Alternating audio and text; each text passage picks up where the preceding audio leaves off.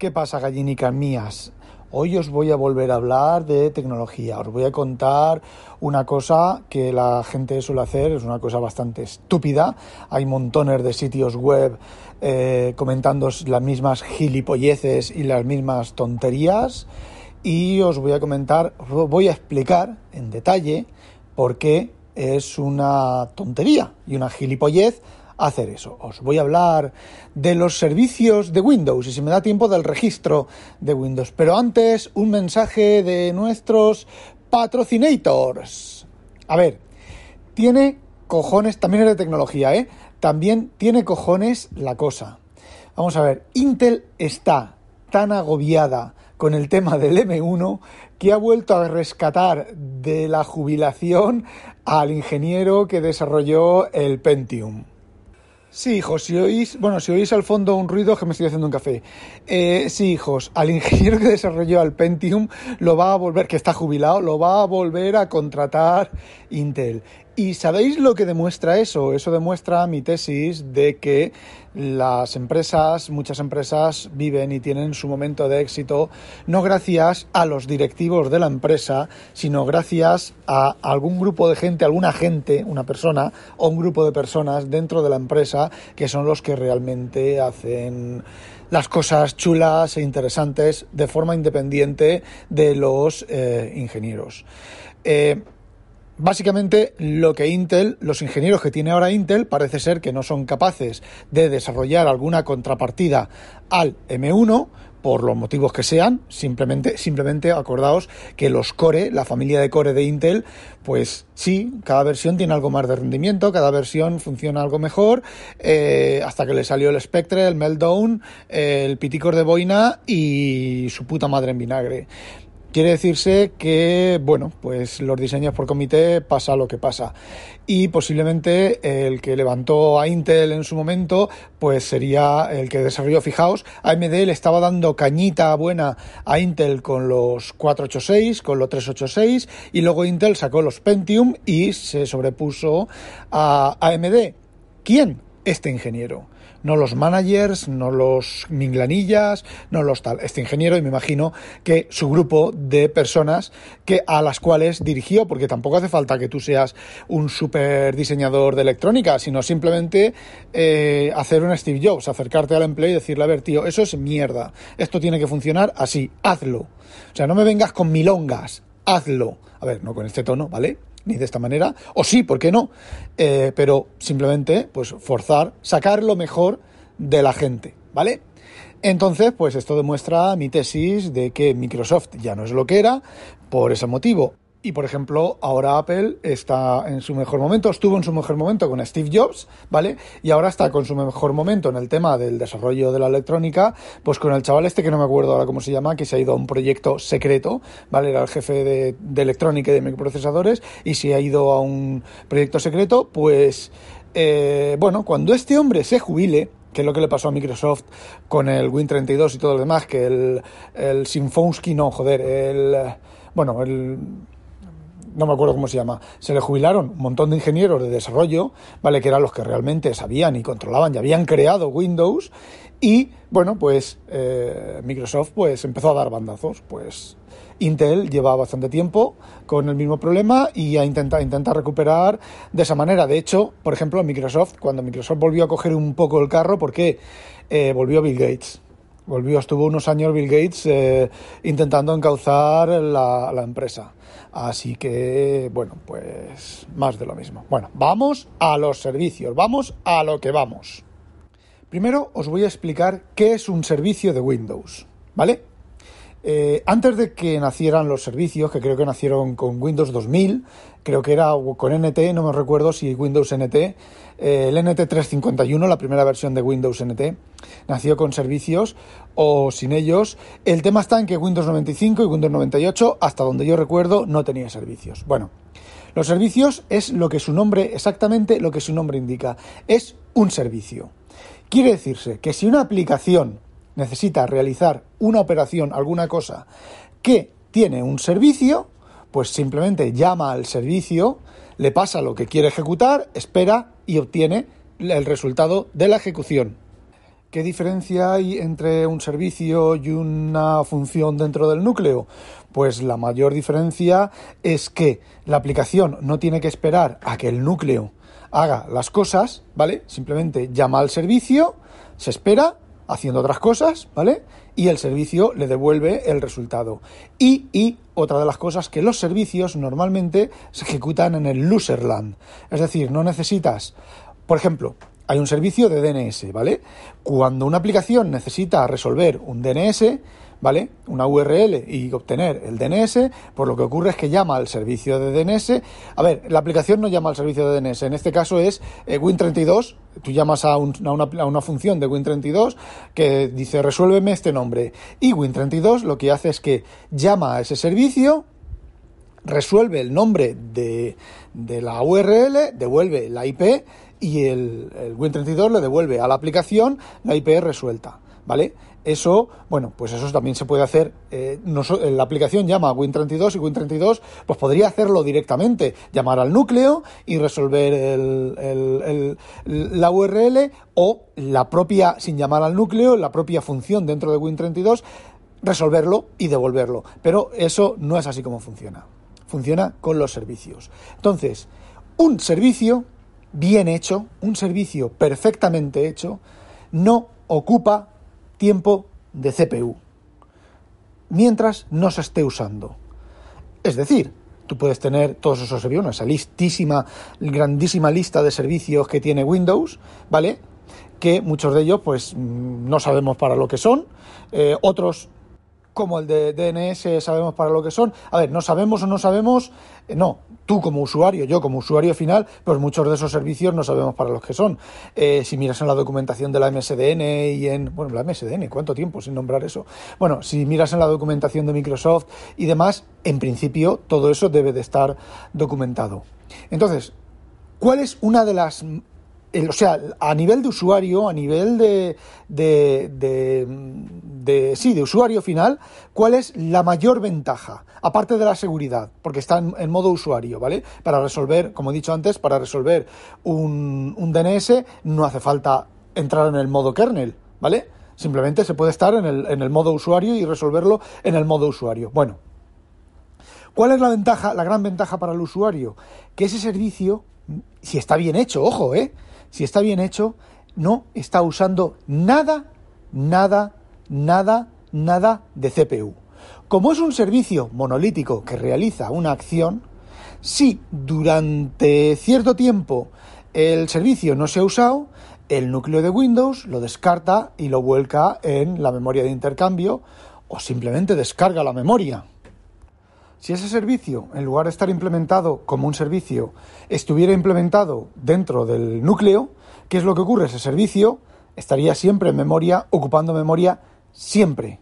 Y suponiendo que ese servicio está dentro de una DLL del núcleo o de Win32, no vamos, a asumir que está en Win32 también, eh, cada vez que carguemos, que llamemos a ese servicio, se cargará esa DLL en memoria o tendrá que estar cargada continuamente en memoria la DLL entera con otras funcionalidades, con otras cosas que no son necesarias, ocupando memoria.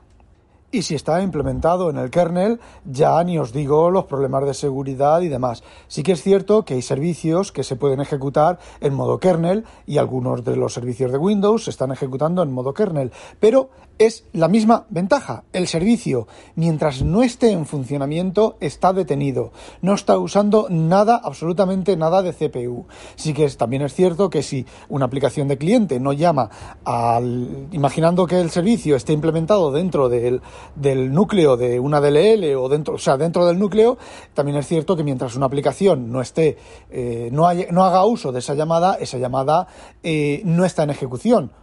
Pero sí que podría estar asociada a otras llamadas y a otros servicios y a otras funcionalidades y e interactuar de manera incorrecta, porque cada servicio está ejecutado en un espacio de direcciones diferentes.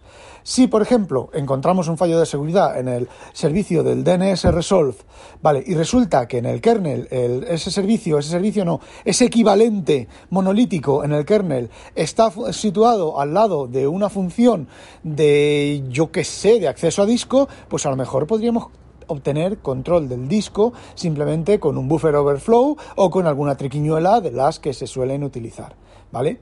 Entonces, los servicios son todo ventajas si están bien hechos, ¿vale? Es como todo. También puedes implementar un programa que esté mal hecho. Por ejemplo, lo más típico eh, de, que, pueden, que suelen hacer los, desarrolladores eh, noveles, los desarrolladores que no tienen, o los desarrolladores que no tienen ni putísima idea de cómo funciona la informática moderna, es utilizar bucles for. No utilices un bucle for. Bueno, a ver, hay veces que hay que utilizarlos, ¿vale? Pero eh, si tú vas a abrir un archivo grande, por ejemplo, tú imagínate que vas, que necesitas abrir un archivo muy grande y procesar muchos el contenido del archivo, ¿vale? Y generar, yo qué sé, otro archivo, ¿vale? Pues eso, la manera mm, normal, ¿vale? La, la, manera normal, no, la manera tradicional es en tu programa abrir un bucle for, ir leyendo, ir procesando e ir escribiendo, ¿vale? Pues no, no lo hagas así no lo hagas así. Lo que tienes que hacer es, por ejemplo, en C Sharp, las funciones async, ¿vale? Que hacen simplemente la función se genera una máquina de estados ahí dentro y va haciendo todo el trabajo, todo ese bucle for que tú has creado dentro del async, ¿vale? Está ejecutándose en una máquina de estados, dejando respiring, dejando tiempo al procesador para que haga otras cosas de forma asíncrona o hace ese bucle en un thread. Todo eso pues es mm, complicaciones, ¿vale? Porque a lo mejor tú necesitas que eso se esté ejecutando en, en el thread principal. ¿Cómo puedes hacer eso? Pues con completion ports, ¿vale? Tú cuando llamas, cuando abres un create llamas a un fichero para abrirlo con create file, en lugar de abrirlo de modo asíncrono, lo abres de modo asíncrono con un completion port, entonces tienes ahí una función callback que con cada vez que se, rea, que se lea el, el fichero, pues se va, lo vas procesando, ¿vale? Es que completamente asíncrono, utiliza mucha menos CPU, ¿vale? Pero mucha, mucha menos CPU que el, que si lo pusieras en un bucle completo y si no, y si no, pues puedes ya en el extremo máximo, en un bucle for, pues tienes que poner un sleep 0. Si pones un sleep 0, ahora estamos hablando de Win32 puro y duro, ¿vale? Si llama, haces una llamada a sleep 0, le estás diciendo al sistema, coleguita, dame toda la CPU que puedas, pero respira, ¿vale? Es decir, reacciona al user interface y a todas las cosas. Y si haces un sleep 1, le estás diciendo, vale, tomémoslo un poco más tranquilo. Y luego, evidentemente, Sleep 10, Sleep 100, tal, pero eso es una chapuza. ¿Vale? Eso es, pues cuando necesitas, mmm, no tienes otra manera de hacerlo, o porque tienes prisa, o mm, no lo sé, a ver, yo quitando prototipos, ¿vale? Quitando cosas que, bueno, voy a probar esto cómo funciona. Y luego así, yo normalmente en mis aplicaciones de la calle, vamos, ni borracho de agua, mis aplicaciones finales para, para ni borracho de agua, o entrada, salida síncrona, o, mm, bueno, un CREA, o, vamos, que no creo, no creo, pocos bucles for habrá. Por ejemplo, Ahora vamos al tema de los servicios y vamos a entrar al tema de los servicios. ¿Cómo podemos hacer un servicio eh, bueno? No, bueno, mira, sí, ¿cómo podemos hacer un servicio bueno? Pues es muy sencillo. El servicio está durmiendo. Tú arrancas el servicio y cuando el servicio se ha configurado y todas las opciones, todas las cosas que quieras de configuración y tal, eh, el servicio le mandas, le haces un wait for single object o wait for multiple objects. ¿Vale? Es una llamada de Win32. ¿Qué es lo que ocurre? Cuando eh, entras en esa función, el servicio se duerme y no usa ningún tipo de CPU. Cero patatero. Eh, puedes llamar a esa función diciéndole despiértate cada cierto tiempo, ¿vale? O no te despiertes nunca. ¿Qué es lo que ocurre? Si nadie usa ese servicio, esto también lo podemos hacer en aplicaciones Win32 normales y corrientes con un thread, ¿vale? Tú puedes crear un thread, lo creas y lo, entras en un bucle for, entras en un bucle for y haces un wait for single object. Ya no usa CPU. ¿Qué es lo que ocurre? Cuando una aplicación requiere de ese servicio o cuando tú en tu programa requieres de ese thread, que ese thread haga algo, pues eh, ese wait for single object, eh, tú tienes que generar un evento con set event y obtener un handle, un handle, un manejador al evento. Entonces, ¿qué es lo que ocurre? Cuando tú necesitas uso del servicio o necesitas uso del, eh, de ese thread que está durmiendo, que no está en un eh, while, eh, o sea, en un for if esta variable es igual a 1, haz algo y continúas en el bucle con un sleep o sin un sleep. Está completamente dormido, no está haciendo absolutamente nada.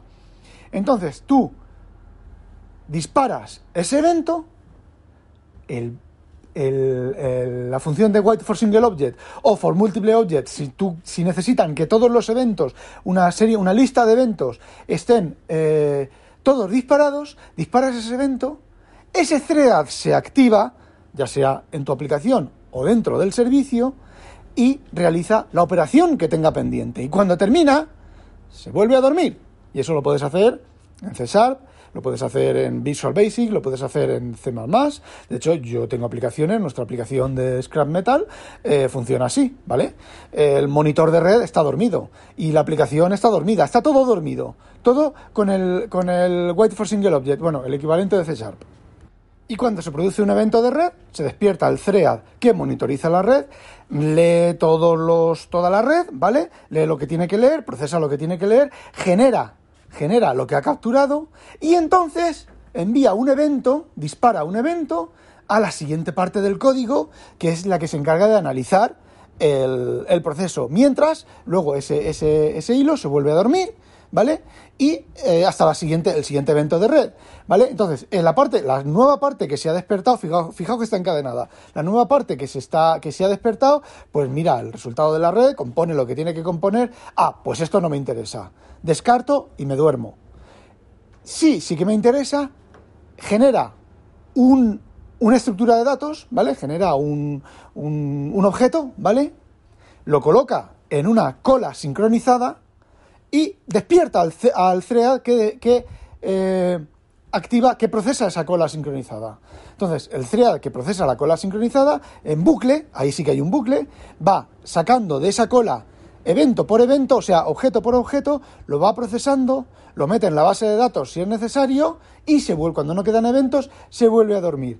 Cuando el sistema está parado, cuando no hay actividad de red, no, no hay actividad de red, el tipo de actividad de red que se está monitorizando, eh, ¿qué es lo que ocurre? Nada, cero uso de CPU, cero patatero, pero cero absoluto. Bueno, pues esto es exactamente igual. Y me diréis, claro, ¿y cómo tengo yo el evento del servicio? Puesto que es algo que va a crear el servicio dentro de su proceso. Pues hay dos formas, muy sencillas. Además, evidentes. Una de ellas, la más común o la más fácil, es que ese servicio está escuchando en un puerto TCP de la máquina, ¿vale? Incluso, si os fijáis, pueden ser servicios remotos. Por cierto, así es como funciona un servidor web, ¿vale?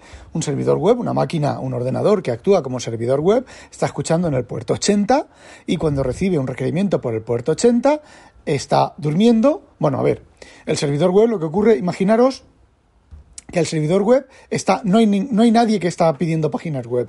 Pues el servidor web está usando cero de CPU, ¿vale? De hecho, creo que el, los, joder, el servidor web de Microsoft es un servicio, ¿vale? Que se instala en, en los servidores. Bueno, pues imaginaos que está el servicio detenido, está en White for Single Object, ¿vale? Y de repente le entra una, una, un, un post, o un post, no, un get from, de, de me saltaba el inglés, un get eh, desde eh, un sitio remoto al puerto 80, ¿vale? ¿Qué es lo que ocurre? Eh, lo que has hecho es que has, al recibir ese requerimiento por el puerto 80, el thread se activa y para ese usuario tiene, el servidor tiene una cosa que se llama Thread Pulse, ¿vale? Que es un puñado de, de hilos y conecta, activa un thread con esa petición, responde, maneja la petición, responde a la petición y el thread se eh, vuelve al thread pool. Así se pueden mantener, pues, un número determinado de peticiones eh, simultáneas. Bueno, esa es la manera más sencilla. ¿Cuál es la otra manera? Pues la otra manera, y esto me va a llevar al tema del registro, la otra manera es que el creador del servicio te va a ofrecer una librería, una DLL, ¿vale? Que vas a adjuntar en tu programa y esa DLL o esa librería va a llevar un, una API de llamadas, ¿vale? Por ejemplo, pues resolve, resolve eh, y pones una URL, ¿vale? Esa DLL lo que hace es que se comunica con el servicio a través de un Named Pipe, de un fichero mapeado en memoria, de un socket, ¿vale? Exactamente igual que en el otro, en el otro sistema. Y bueno, el tema de conocer el handle, el manejador del evento en tus programas con tu propio código y Si no, pues de estas dos maneras tienes la opción de activar el, servidor.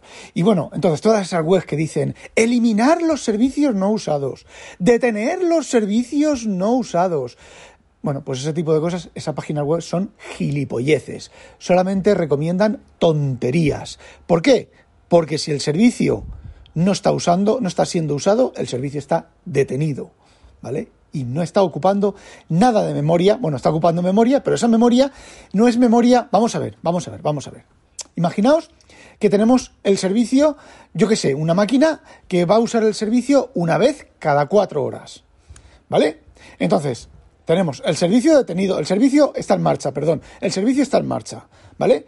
Y entonces, esa, esa máquina, ese, perdón, ese programa, cuando va a llamar al servicio, ejecuta, hace la llamada del socket del servicio que el servicio está escuchando, una parte ahí del código está conectada con el, con el socket y resulta que cuando recibe la entrada del socket, el servicio si el servicio ha estado detenido y está descartado de memoria, se carga en memoria y se ejecuta. Y si el servicio está en marcha, simplemente arranca. ¿Cuál es la diferencia? La diferencia es que está, sí, ese servicio está ocupando memoria, pero es una memoria que si el servicio no se usa, si llega un momento dado en que el servicio no se usa, se descarta, está descartada en el archivo de intercambio. Aún os digo más, en Windows, muchos servicios, si no se llaman, no se ejecutan. Es decir, lo que ocurre es que la aplicación, el sistema Windows, eh, precarga el servicio, carga el servicio, pero no lo termina de arrancar. Simplemente, como sabe que es un servicio que se puede llamar por el puerto tal porque está en la configuración de los metadatos del servicio, dice, bueno, pues si algo me entra por este puerto, ya activaré el programa ya activaré el servicio. Así que todo eso son chorradas y gilipolleces. Y bueno, como llevo 21 minutos, lo de... Bueno, os lo cuento, qué marda.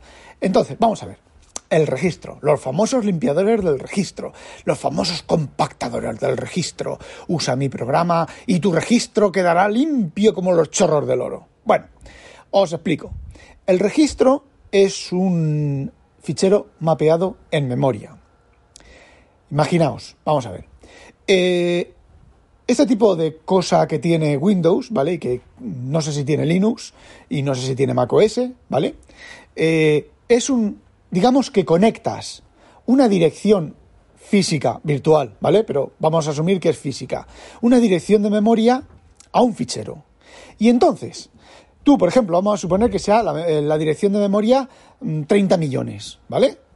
Entonces, tú ahí obtienes un puntero a esa dirección de memoria, un puntero de memoria como si fuera memoria RAM normal y corriente, con acceso, dependiendo de cómo abras el fichero, abras el fichero mapeado en memoria, con acceso de lectura, o de acceso de lectura y escritura, o incluso creo que hasta de solo escritura, ¿vale?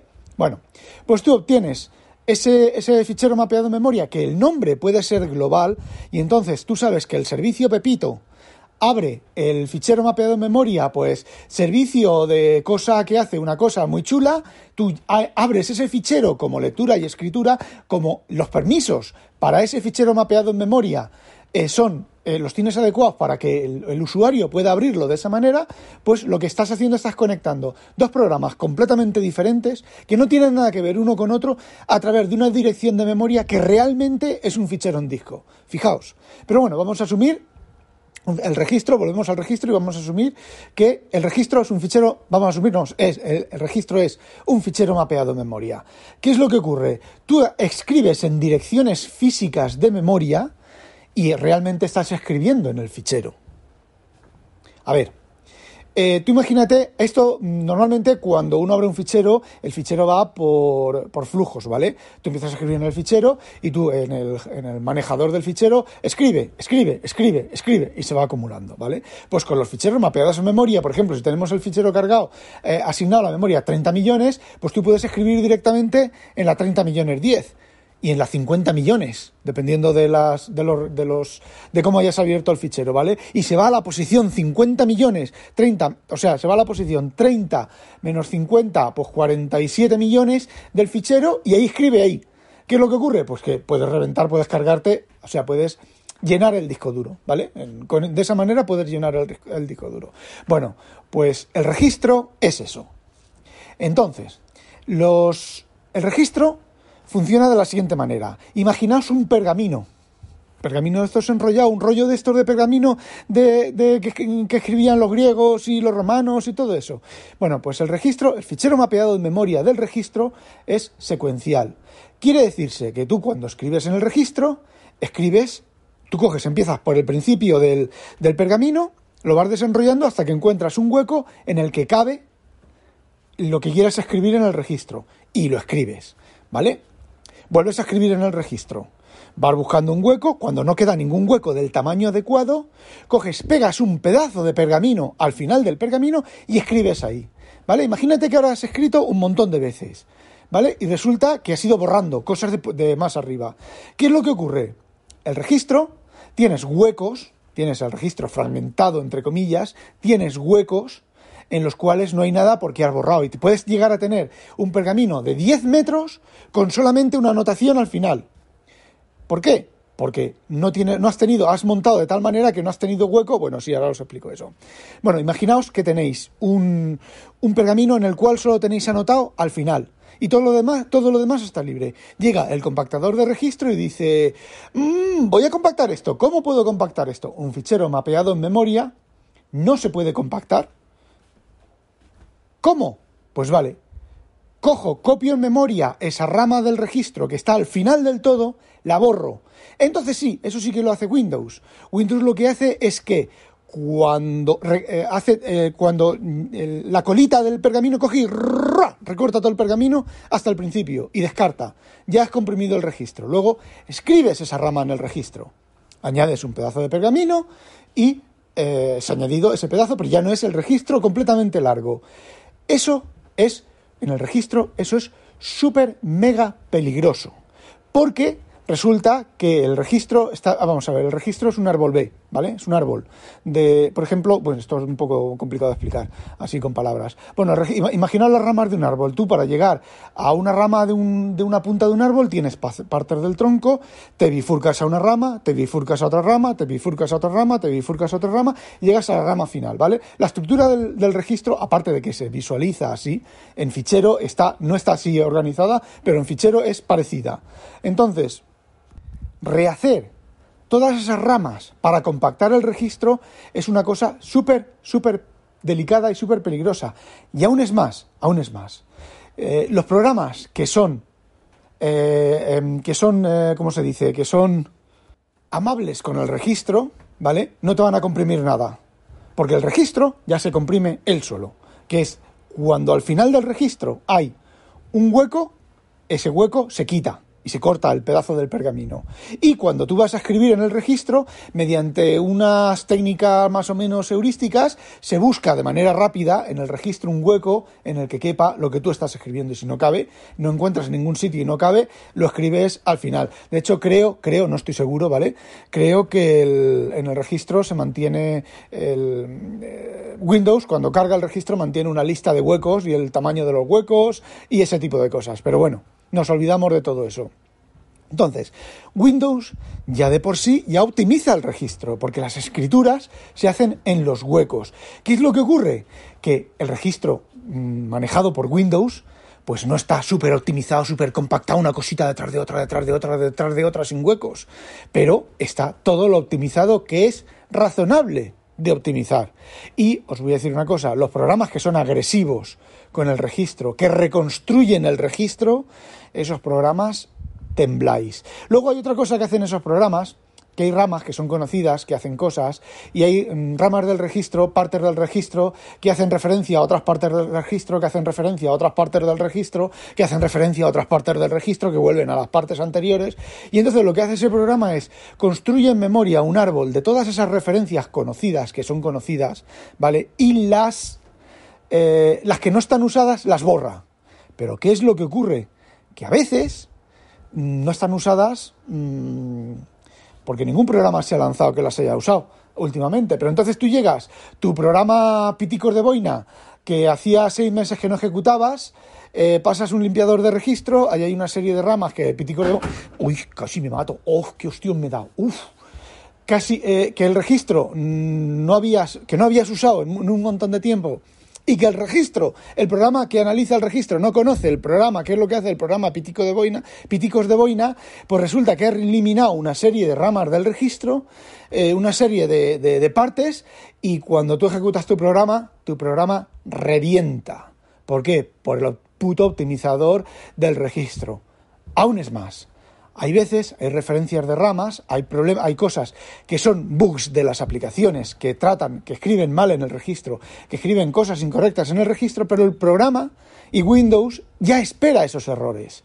Y entonces el optimizador de registro puede liar la parda. De hecho, no es el primero que, ay, he ejecutado el no sé qué del optimizador, el clim, no sé qué, que me ha optimizado, me ha dejado el registro como los chorros del oro, madre mía. Cojo, abro el disco duro y miro la zona del registro y me da en los ojos un brillo de limpieza increíble. Sí, pero mi Windows ya no arranca. Ojo, y con los servicios es igual, ¿eh? Programas que borran, que borran, no que desactivan, sino que borran los ficheros de los servicios. Hay, de hecho, la verdad es que hay un montón de servicios de, Windows con unos nombres rarísimos, con unas cosas rarísimas que eh, normalmente nosotros no sabemos para lo que funcionan, pero tú no sabes si Windows internamente está usando ese servicio o lo va a usar, o es una cosa que ha puesto ahí Microsoft que en una futura actualización eh, va a usar ese servicio y si ese servicio no está e intenta ejecutarlo, pues bueno, pues pueden pasar muchas cositas que bueno, pues eh, pueden terminar, pues eso, no arrancando Windows. Y os voy a decir una cosa, si utilizáis programas o si tocáis los servicios, ¿vale? Si usáis programas de optimizar el registro y no os arranca luego Windows o tenéis problemas, os, voy, os lo voy a decir bien clarito, os jodéis os jodéis. Otra cosa, ojo, otra cosa es que os encontréis con un servicio que use mucha CPU, un servicio mal hecho. Yo, de hecho, cuando tenía el HP de este tablet convertible, había una manada de servicios de HP, ¿vale? Que eran exclusivos de HP, que utilizaban un montón de CPU. Y encima, y encima solían reventar. Y la respuesta del servicio técnico de HP es, bueno, como revientan y no pasa nada, que vuelven a arrancar, pues no pasa nada, no los vamos a, a, utilizar. En ese caso, sí que es razonable mirar qué hacen esos servicios, todo el crapware que te instalan aplicaciones y los deshabilitas. Los deshabilitas, no los borras. Yo, de hecho, los tenía deshabilitados, todos esos servicios, eran 5 o 6 servicios, ¿vale? Había uno que era para recoger, eh, joder, uno era para recoger información del usuario, eh, feedback, del, feedback del usuario, no, lo que, todo lo que hacía el usuario lo recogía ese servicio. Por eso usaba tanta CPU, porque estaba eh, interceptando o estaba currando, porque hay servicios que se pueden ejecutar dentro del núcleo y hay servicios que pueden interceptar. Toda llamada del núcleo y toda llamada de API de Win32 se puede interceptar interceptar, eh, tiene hooks para poderlas interceptar y poder monitorizar qué es lo que, qué es lo que se está haciendo, eh, qué es lo que, bueno, pues eh, vosotros no sé si habéis usado un monitor de ese puerto serie o un monitor de USB que os duplica, veis lo que está moviéndose por el, por el USB o por el serie o por la red o por lo que sea, todo eso es exactamente eso. Se han, se han instalado en los hooks, se han instalado esos, esos monitores de, de, para, bueno, para lo, que, para lo que quieras instalar. Y no me estoy refiriendo a los hook, a los global hook y los, global, y los local hook. Me estoy refiriendo eh, a otro tipo de intercepción que necesitas, evidentemente, permisos de administrador. ¿Vale? Pues en ese caso yo lo que hacía era deshabilitaba los, los, servicios después de haber mirado con detalle en los foros de HP qué es lo que hacía cada servicio y que no me iban a afectar al ordenador y los deshabilitaba y bueno, cuando había una actualización de HP, ¿qué hacía HP? Los volvía a rehabilitar otra vez porque obtenía permisos para que se pudieran rehabilitar y los volvía a rehabilitar. ¿Yo qué hacía? Pues los volvía a parar. Sí, también puedes eliminar todo el crap de HP, pero bueno, había algunos programas muy chulos que bueno pues te permiten hacer hacer cositas que me permitían por ejemplo eh, cambiar cosas de la BIOS sin, sin, sin entrar en la BIOS y algo sobre los discos estos, los discos RAM que tiene el, no me acuerdo cómo se llama ahora, de Intel. Bueno, había cosas chulas que yo no quería eliminar esas cosas porque eran cosas útiles, útiles que basadas en servicios, ¿vale? Eran los servicios lo que lo hacían. ¿Por qué? Los servicios hay, digamos que tres tipos de servicio. El servicio de núcleo, ¿vale? Que es en principio mm, no debe de tocarlo y es jodido de instalar, no te debe dejar de instalar. Los servicios de userland, que se ejecutan en la rama de usuario, que la mayoría, la mayoría de servicios se ejecutan ahí. Y luego están los servicios que pueden interaccionar con el escritorio. Es decir, un servicio no puede interaccionar con el escritorio. Si tú tienes un error en un servicio, eh, no puedes sacar una ventana. ¡Oh! Ha ocurrido un, error en este servicio. Pero si tú activas el clic de interactuar con el, con el escritorio, sí que pueden obtener el handlet de HWND Desktop, ¿vale? Que es un handlet fijo en el, en el sistema de, Microsoft y puedes salir por pantalla, sacar cosas por pantalla. Pero en principio los servicios eh, no pueden y no deben, ¿vale? Si le das permiso, permiso para salir. Pero bueno, está la, la opción. Y bueno, chicos, que me di 35 putos minutos. Madre mía. Bueno, chicos, eso es todo lo que quería contaros. No olvidéis, sospechosos, habitualizaros. Y como me toquéis los servicios y el registro, os capo. ¡A demonio!